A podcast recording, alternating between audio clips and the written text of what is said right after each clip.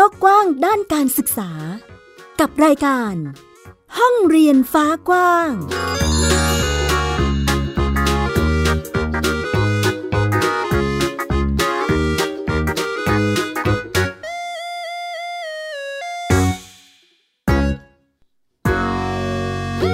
สวัสดีค่ะ คุณผู้ฟังต้อนรับคุณผู้ฟังทุกท่านค่ะ เข้าสู่รายการห้องเรียนฟ้ากว้างนะคะ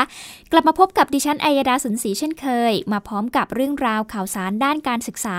ที่ตอนนี้เรียกว่าต้องติดตามสถานการณ์อย่างใกล้ชิดนะคะ เนื่องจากว่าสถานการณ์โควิด -19 ที่ยังคงแพร่ระบาด และต้องเฝ้าระวังป้องกันตนเองอยู่ณขณะนี้ก็ทำให้การเรียนของเด็กๆเนี่ยต้องปรับรูปแบบใหม่ละค่ะ เพราะว่าไม่สามารถที่จะไปโรงเรียนได้ ตอนนี้ทางกระทรวงศึกษาธิการเองก็ออกมาตรการมานะคะมีการเลื่อนเปิดเทอมจากเดิมเนี่ยควรที่จะเปิดในเดือนนี้คุณผู้ฟังแต่ว่าตอนนี้ถูกเลื่อนไปเป็นวันที่ 1 กรกฎาคมทำให้ทางกระทรวงศึกษาธิการเองนะคะหาทางออกในการที่จะจัดการเรียนการสอนให้กับเด็กๆ ได้สามารถเข้าถึงการศึกษาได้ ซึ่งตอนนี้นะคะไม่สามารถมาโรงเรียนได้ดังนั้น ก็ต้องปรับรูปแบบไปเป็นการเรียนการสอนผ่าน ดาวเทียม การเรียนการสอนทางไกล หรือว่าการสอนแบบออนไลน์นั่นเองนะคะ วันนี้เราก็เลยจะมาติดตามกันค่ะ คุณผู้ฟังว่า แต่ละพื้นที่เป็นอย่างไรกันบ้าง ความพร้อมเกี่ยวกับการเรียนในรูปแบบนี้เนี่ยจะมีความพร้อมมากน้อยแค่ไหนนั่นเองนะคะแน่นอนว่าหลังจากที่กระทรวงศึกษาธิการเขาได้ให้คุณครูในแต่ละโรงเรียนเนี่ย ไปประเมินความพร้อมของการจัดการเรียนการสอนนะคะ ทั้งระบบเรียนทางไกลแล้วก็เรียนแบบออนไลน์ ซึ่งหลายแห่งเนี่ยอาจจะยังทำไม่ได้เต็มที่ทั้งหมดนะคุณผู้ฟัง ดังนั้นการออกแบบการเรียนการสอนแล้วก็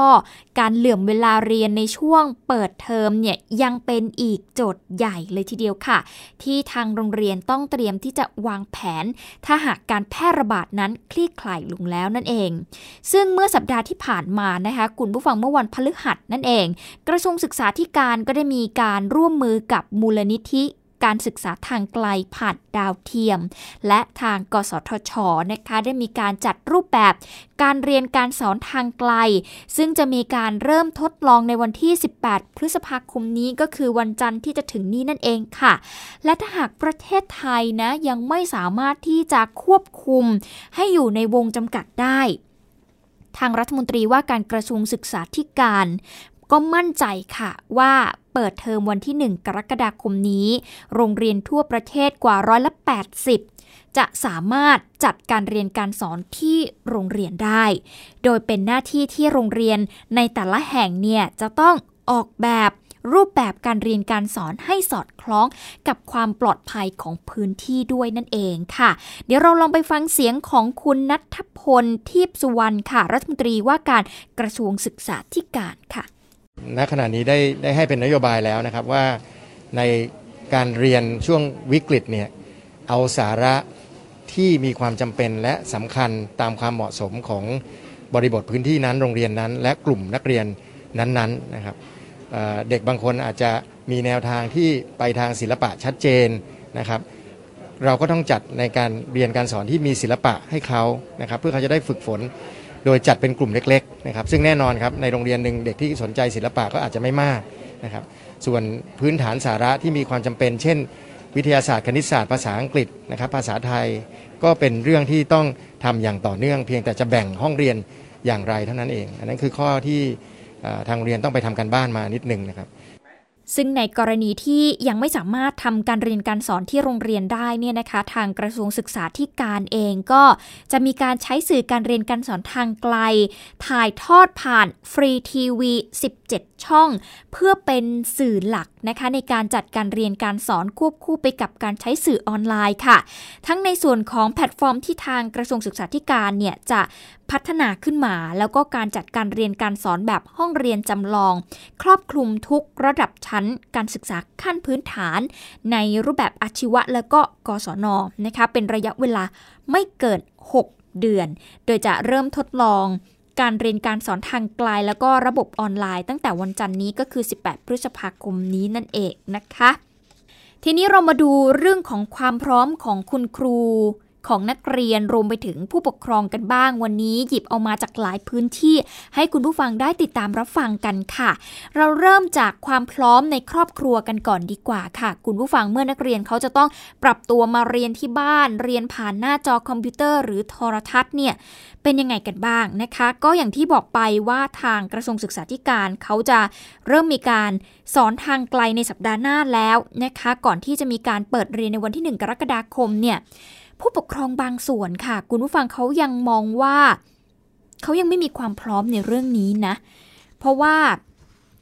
มันก็มีหลายปัจจัยเหมือนกันนะคะ อย่างครอบครัวของนางสาวกฤษณาสาววิยะนะคะ เป็นชาวบ้านติ้วน้อย ตำบลนาโป่งอำเภอเมืองเลยค่ะ คุณผู้ฟัง เธอคนนี้ก็เตรียมอุปกรณ์คอมพิวเตอร์ต่างๆนะคะเพื่อที่จะให้ลูกของเธอนั้นนั่งเรียนผ่านออนไลน์ค่ะ โดยลูกชายของเธอตอนนี้กำลังศึกษาอยู่ชั้นประถมศึกษาปีที่3นะคะกำลังจะขึ้นป .4 ที่โรงเรียนอนุบาลเลยนั่นเอง โดยโรงเรียนเนี่ยได้เริ่มสอนออนไลน์ตั้งแต่วันที่ 24 เมษายนที่ผ่านมาแล้วล่ะ ซึ่งก่อนหน้านี้ก็มีการเรียนการสอนวิธีนี้นะคะ แล้วก็ได้มีการเชิญให้ผู้ปกครองเนี่ยเข้าไลน์กลุ่ม และก็เริ่มเรียนตั้งแต่เวลา 8 นาฬิกาไปจนถึงเวลา 12 นาฬิกาค่ะ เธอบอกว่ารู้สึกเป็นห่วงลูกชาย กลัวจะ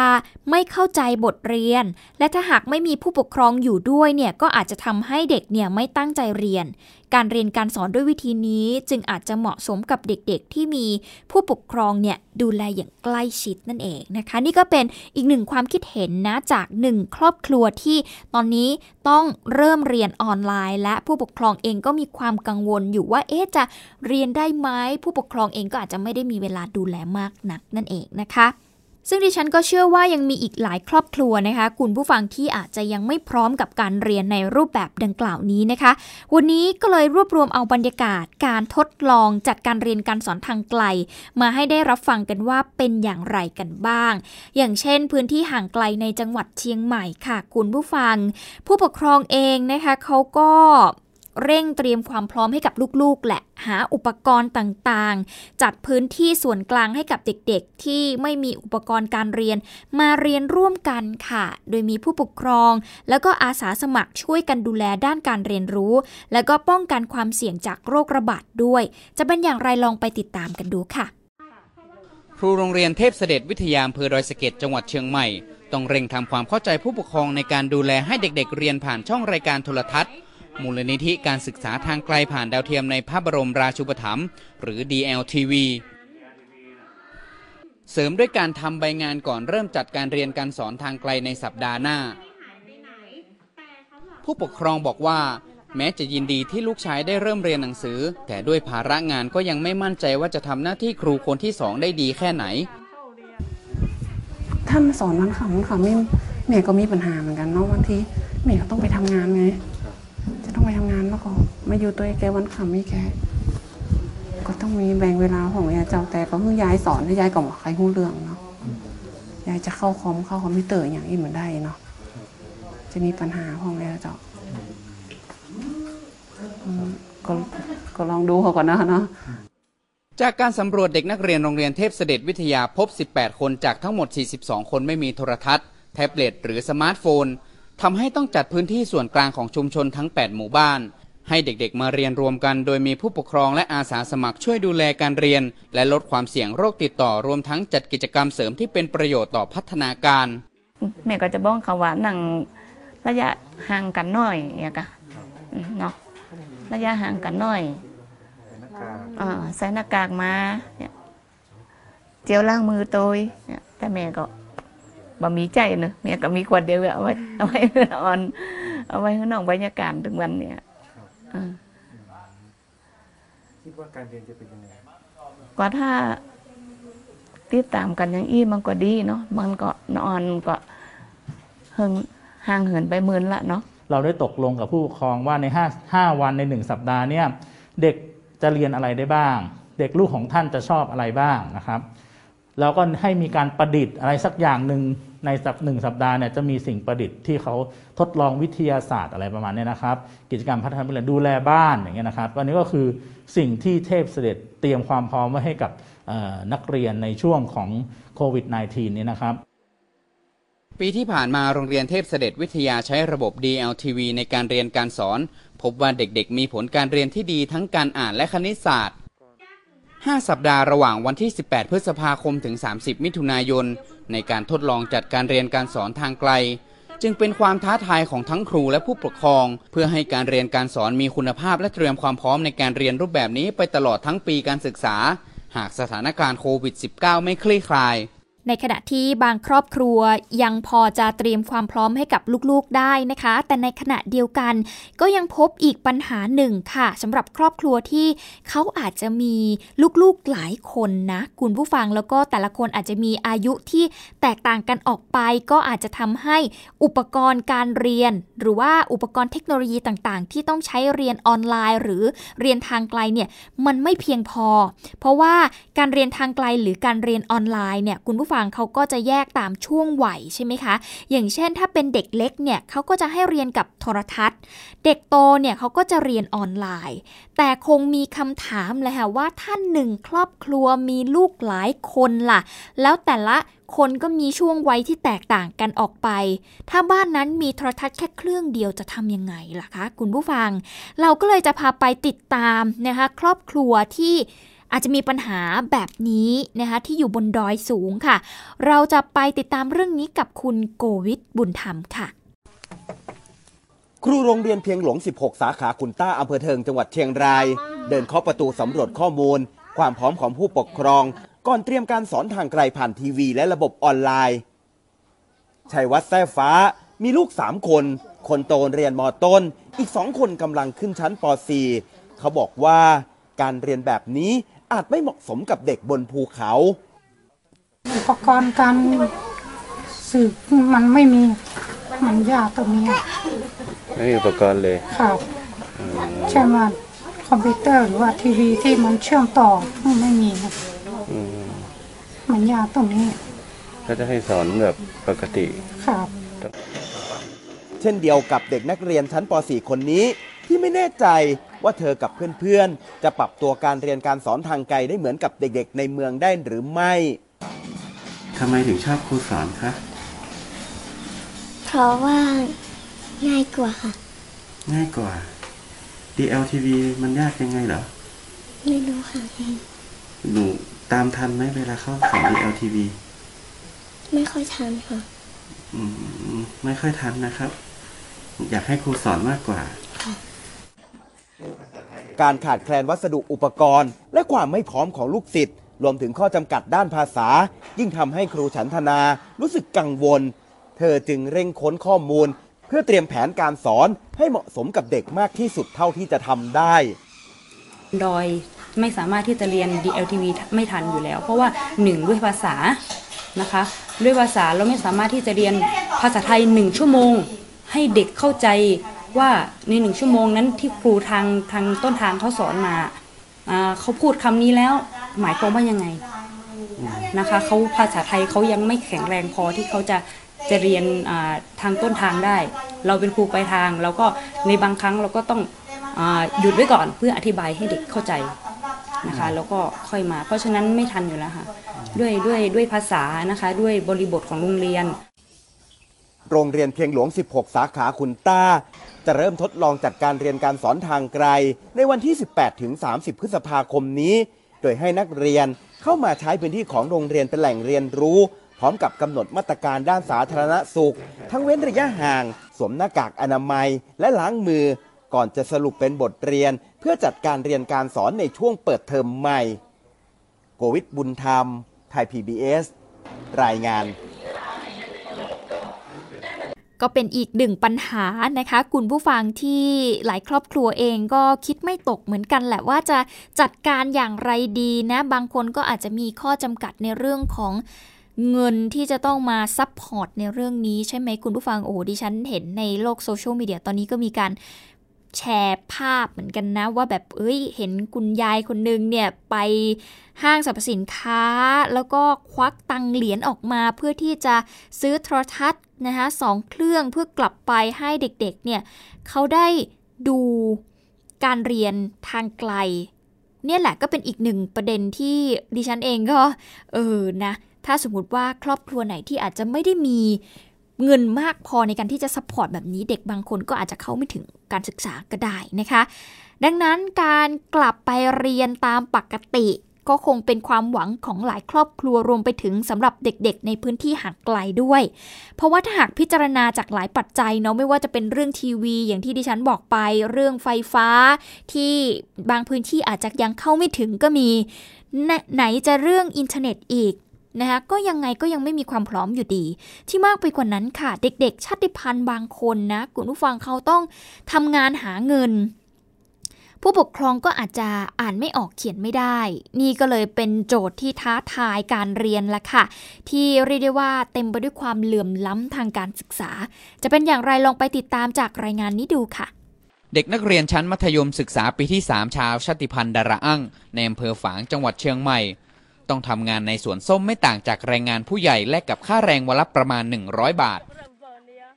แม้นายจ้างจะต่อไฟฟ้าให้แรงงานใช้แต่ยิ่งใช้มากยิ่งต้องจ่ายค่าไฟมาก ส่วนโทรทัศน์ที่มีก็ติดติดดับดับที่สำคัญคือต้องทำงานทั้งวันทำให้เด็กนักเรียนไม่สามารถเรียนผ่านช่องรายการโทรทัศน์มูลนิธิศึกษาทางไกลผ่านดาวเทียม ในพระบรมราชูปถัมภ์หรือ DLTV ตามแผนของกระทรวงศึกษาธิการได้เหมือนเด็กทั่วไป ของหนูนะคะของหนูนี่ 95 บาทค่ะ ของพ่อมีของพ่อแม่นี่ พ่อแม่มาอยู่นานก็ประมาณ 200เป็นค่ะ ถ้าเพิ่งมาอยู่ก็ 170เป็นนี่เองค่ะ ถ้าสมมุติจะต้องมาเติมเงินมือถือเพื่อดูเน็ตเนี่ยเราจะต้องใช้เงินเท่าไหร่วันหนึ่งก็ 200 ค่ะ ให้เลือกเนี่ยระหว่างเรียนผ่านทีวีเรียนออนไลน์กับไปเรียนที่โรงเรียนเนี่ยอันไหนดีกว่ากัน เรียนที่โรงเรียนค่ะ แบบครูเขาสอนแบบให้เข้าใจค่ะ ไม่ต่างจากลูกของแรงงานข้ามชาติอีกหลายคนที่ต้องทำงานในสวนส้มและลิ้นจี่ บางส่วนไม่มีโทรทัศน์ ไม่มีไฟฟ้าและเข้าไม่ถึงเครื่องมือสื่อสาร ขณะที่ผู้ปกครองก็อ่านเขียนไม่ได้ และต้องทำงานทั้งวันการทำหน้าที่ครูคนที่สองจึงเป็นไปได้ยาก วันเพราะเขาต้องเข้าสวนทำงานรับจ้าง หาสตังค์มาช่วยครอบครัว เพราะมีน้องมี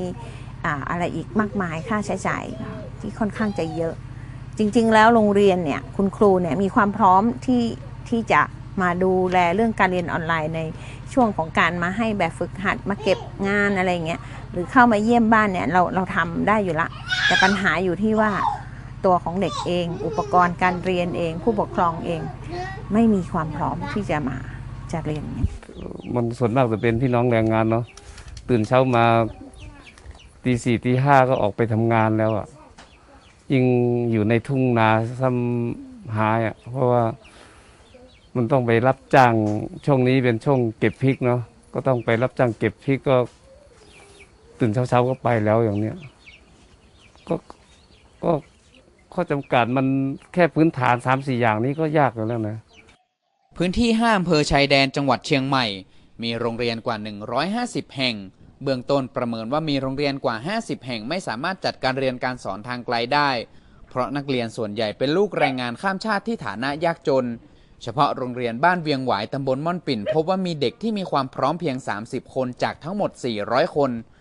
ทางโรงเรียนจึงต้องเริ่มกระบวนการสอนในโรงเรียนวันที่ 1 กรกฎาคม แต่หากโรคระบาดไม่คลี่คลายก็จำเป็นต้องหาทางออกอีกครั้ง ก็เป็นอีกหนึ่งตัวอย่างนะคะของกลุ่มเด็กที่น่าจะได้รับผลกระทบในครั้งนี้ด้วยเหมือนกันนะคะ ความไม่พร้อมของเด็กๆตามชายแดน ซึ่งมีฐานะยากจนเนี่ยก็ยังคงเป็นความกังวลของผู้บริหารเขตพื้นที่การศึกษาในหลายพื้นที่ค่ะ ถ้าหากในพื้นที่ยังมีความเสี่ยงอยู่ แล้วก็ต้องเรียนผ่านเทคโนโลยีนะคะ ตัวผู้ปกครองเองก็ดูจะมีความกังวลเหมือนกันทั้งในเรื่องของการขาดแคลนอุปกรณ์นะคะ แล้วก็การตามไม่ทันเทคโนโลยีเนาะคุณพจนีสายกระจ่างก็เลยลองไปสำรวจความพร้อมที่อำเภอกันทะลักษณ์ที่จังหวัดศรีสะเกดดูว่าเขามีความพร้อมไหม เป็นอย่างไรไปติติดตามจากรายงานค่ะ ครูโรงเรียนบ้านด่านตำบลภูผาหมอกอำเภอกันทรลักษ์จังหวัดศรีสะเกษแนะนำการติดตั้งแอปพลิเคชันการศึกษาทางไกลผ่านดาวเทียม หรือ DLTV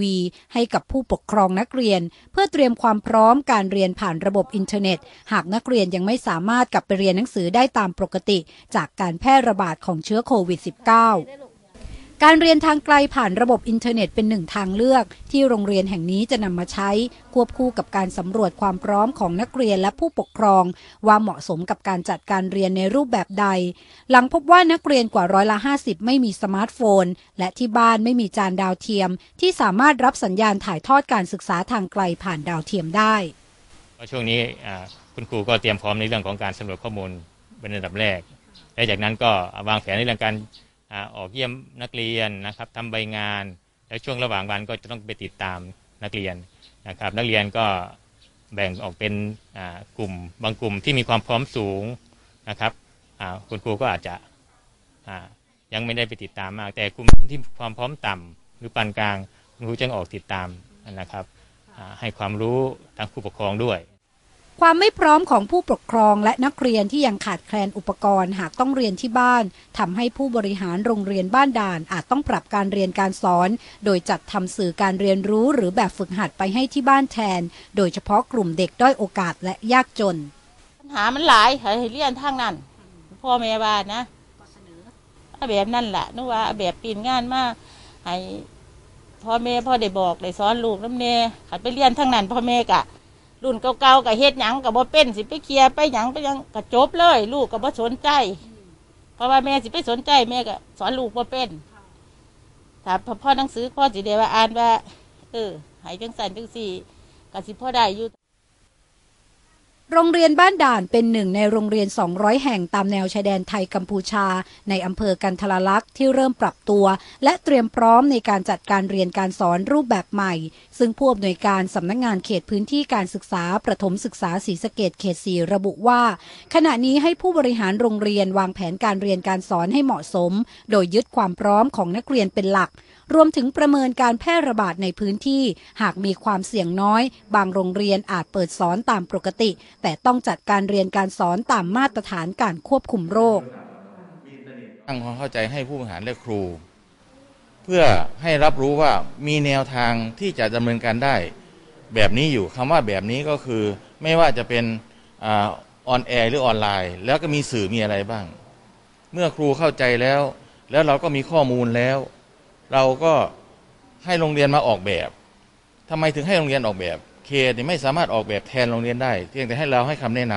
ำก็คืออย่างเช่นโรงเรียนขนาดเล็กเนี่ยเขาอาจจะมีครูน้อย เด็กน้อย การที่อยู่ในสถานการณ์ที่สมมติว่ามาเรียนที่โรงเรียนได้จะไม่มีปัญหาเลย การจัดการเรียนการสอนในช่วงการระบาดของเชื้อโควิด -19 ผู้อำนวยการสำนักงงานเขตพื้นที่การศึกษาประถมศึกษาศรีสะเกดเขต 4 ยังระบุว่าอาจต้องทำหลายรูปแบบควบคู่กัน หลังผลสำรวจนักเรียนในพื้นที่พบว่ากว่าร้อยละ80 มีความพร้อมในการเรียนทางไกลผ่านดาวเทียมและอินเทอร์เน็ต และมีกลุ่มเด็กด้อยโอกาสร้อยละ 12 หรือกว่า 3,000 คน ที่ต้องจัดการเรียนให้เหมาะสม เพื่อให้นักเรียนกว่า 30,000 คนในพื้นที่ได้รับการศึกษาอย่างเท่าเทียมกัน พจนีสายกระจ่าง ไทย PBS รายงาน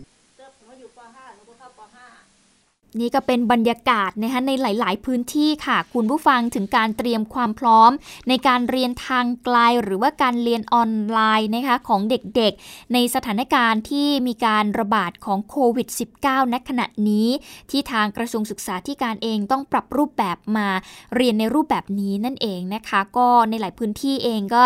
อาจจะยังไม่พร้อมจริง ๆ นะ คุณผู้ฟังก็ทำให้เห็นถึงความเหลื่อมล้ำทางการศึกษาอยู่ไม่น้อยเลยทีเดียวนะคะสำหรับการเข้าถึงการศึกษาของเด็กไทยนั่นเองค่ะ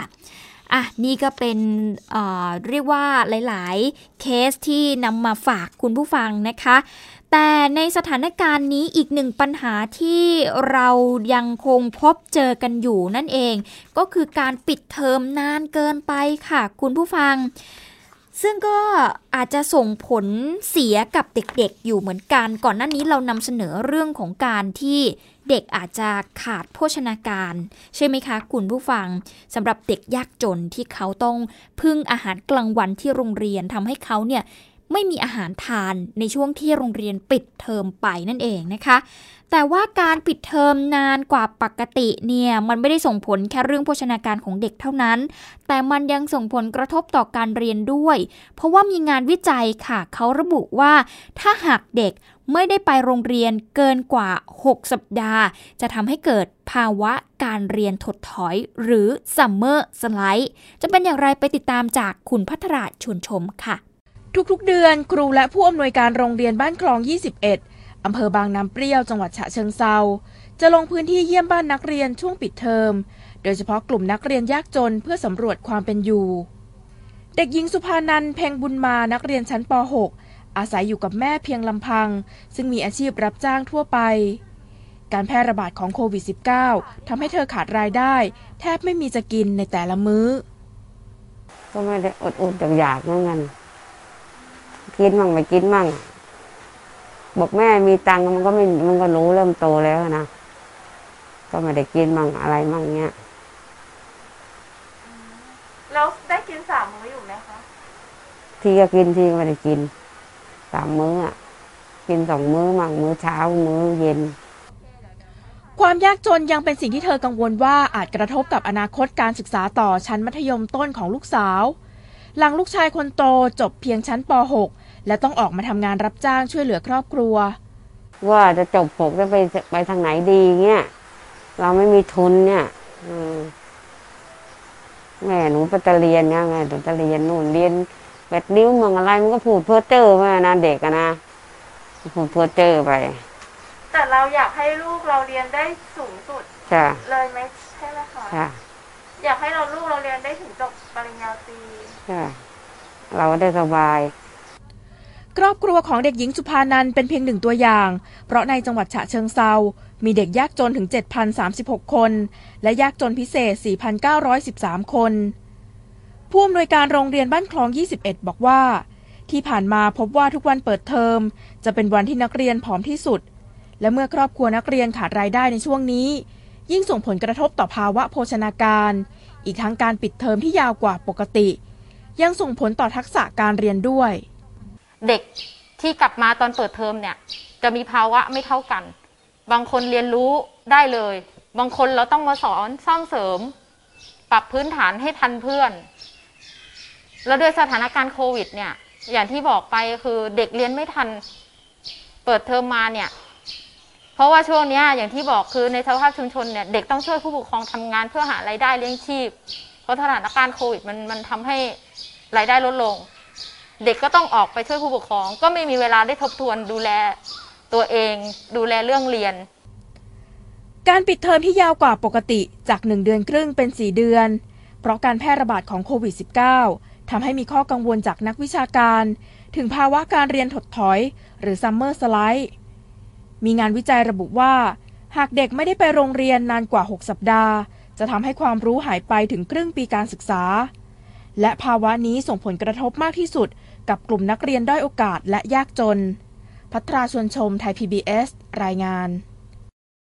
ก็เป็นอีกหนึ่งปัญหานะคะสำหรับการเรียนรู้ของเด็กๆในช่วงนี้ ที่เรื่องของการระบาดของโควิด -19 ส่งผลกระทบไปอย่างทั่วถึงเลยจริง ๆ ค่ะ คุณผู้ฟังหลากหลายมิติเลยทีเดียวที่จะต้องมาร่วมกันหาทางออกนะว่า แต่ละปัญหาเนี่ยจะแก้อย่างไร และก็ปัญหาเรื่องของการศึกษาเองก็เป็นอีกหนึ่งปัญหาที่ หลาย ๆ ฝ่ายเองก็เป็นห่วงแล้วก็พยายามหาทางออกร่วมกันอยู่นั่นเองนะคะ ก็ต้องติดตามกันต่อไปแหละค่ะว่า กลุ่มเด็กที่เขาอาจจะเข้าไม่ถึงการศึกษาในรูปแบบของการเรียนออนไลน์ หรือการเรียนทางไกลเนี่ยทางกระทรวงศึกษาธิการเองจะมีวิธีการหรือว่าจะมีช่องทางไหนที่สามารถให้เขาเนี่ยได้เรียนหนังสือ ได้เหมือนเด็กคนอื่นๆ ที่เขาอาจจะมีความพร้อมมากกว่านะคะ ก็ต้องติดตามกันละค่ะ เอาละวันนี้หมดเวลาของรายการห้องเรียนฟ้ากว้างแล้วค่ะ คุณผู้ฟังดิฉันอัยดาสนศรีขอตัวลาไปก่อน สวัสดีค่ะ ติดตามรับฟังรายการย้อนหลังได้ที่เว็บไซต์และแอปพลิเคชันไทย PBS Radio ไทย PBS ดิจิทัล Radio วิทยุข่าวสารสาระ เพื่อสาธารณะและสังคม